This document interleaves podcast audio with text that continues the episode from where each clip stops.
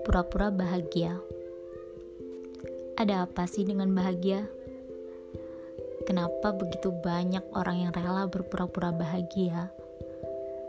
Di saat kenyataannya, mereka sedang tidak bahagia.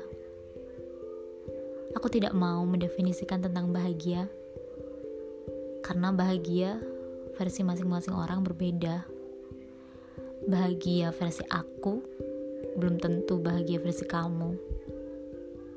Intinya, bahagia itu hal yang baik. Namun ketika kamu berpura-pura bahagia, itu akan menjadi hal yang tidak baik, bahkan sia-sia. Setiap orang berhak kok untuk bahagia. Setiap orang juga berhak untuk sedih.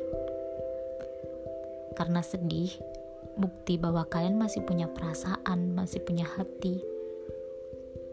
Percuma berpura-pura bahagia kalau hati tetap ngerasa sedih dan tersiksa. Sekarang, stop untuk berpura-pura bahagia. Karena kita pasti bisa dapetin bahagia yang nyata tanpa harus berpura-pura.